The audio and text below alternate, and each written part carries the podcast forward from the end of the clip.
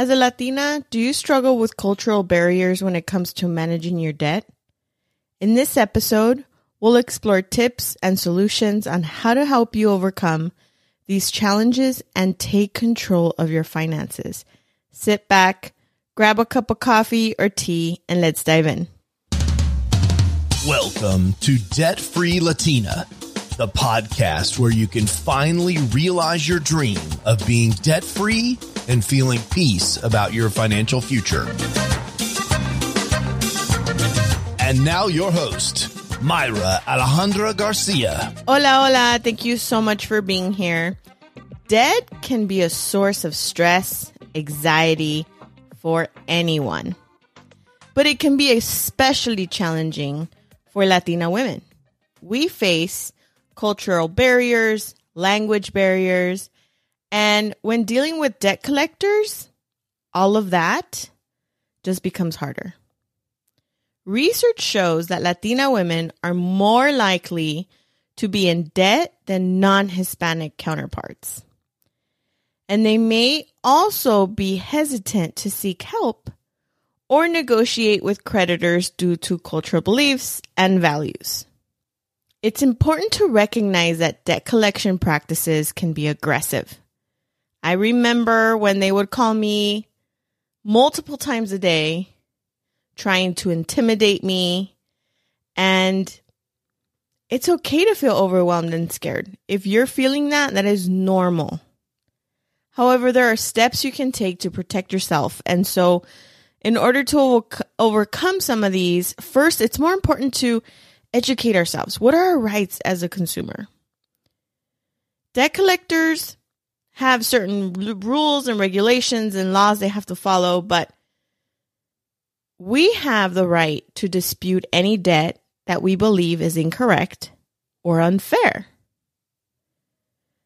So there are a couple of ways you can do that. One is checking your credit and making sure all of the things that are listed there are actually accurate.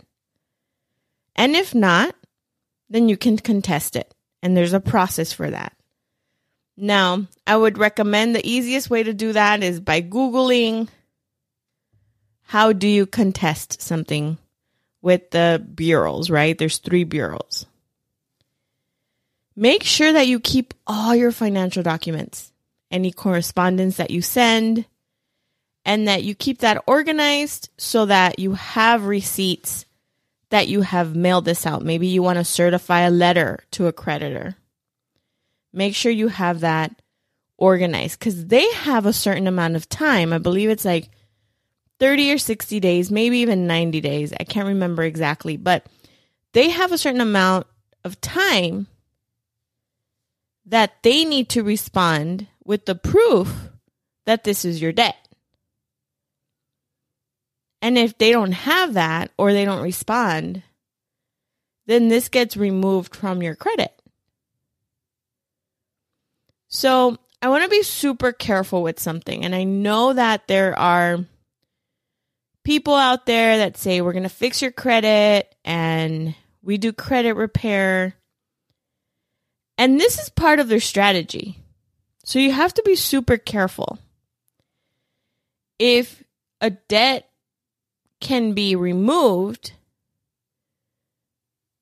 and sometimes these companies don't respond in a timely manner, so it just gets removed, but you still owe it, that's where there's a there's an ethical piece here. You can contest everything. But we really have to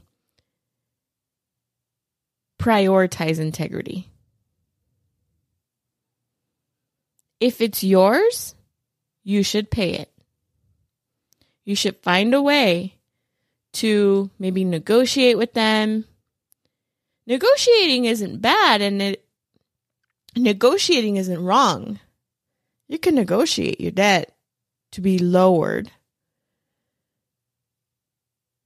But completely saying that it's not your debt when you know it is, that's what I'm warning you. There are a lot of people out there that will just contest everything. So just be careful with credit repair services. going back to knowing our rights, it's important that we keep organized, that we have all our ducks in a row. And sometimes it's important to seek help. Maybe you reach out to a trusted advisor, or you can reach out to a financial coach like me, or a financial counselor. These are people in our community that are professionals that can guide you. And some of us specialize in debt management, how to eliminate it. And we're here to provide guidance and support and navigate this debt that is heavy. Thirdly, don't be afraid to negotiate. If the debt collector is willing to work with you to create a payment plan or settle your debt for a lower amount, make sure you get that in writing. Make sure that they send you an email or they send you a letter saying, We will settle this debt for this amount and it will be paid in full. And so don't give them any money until they're willing to put their deal in writing. That is very important.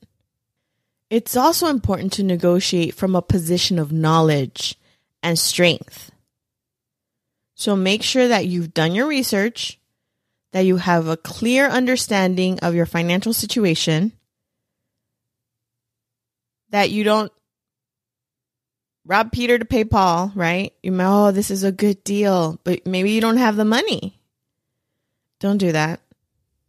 If you are willing to take a deal to lower your, to pay less than you owe, make sure you have that money in cash and you're not borrowing from somewhere else just to settle this old debt. And lastly, it's important to stay positive and believe in yourself. It's really hard to deal with debt collectors. It is taxing. You feel stressed.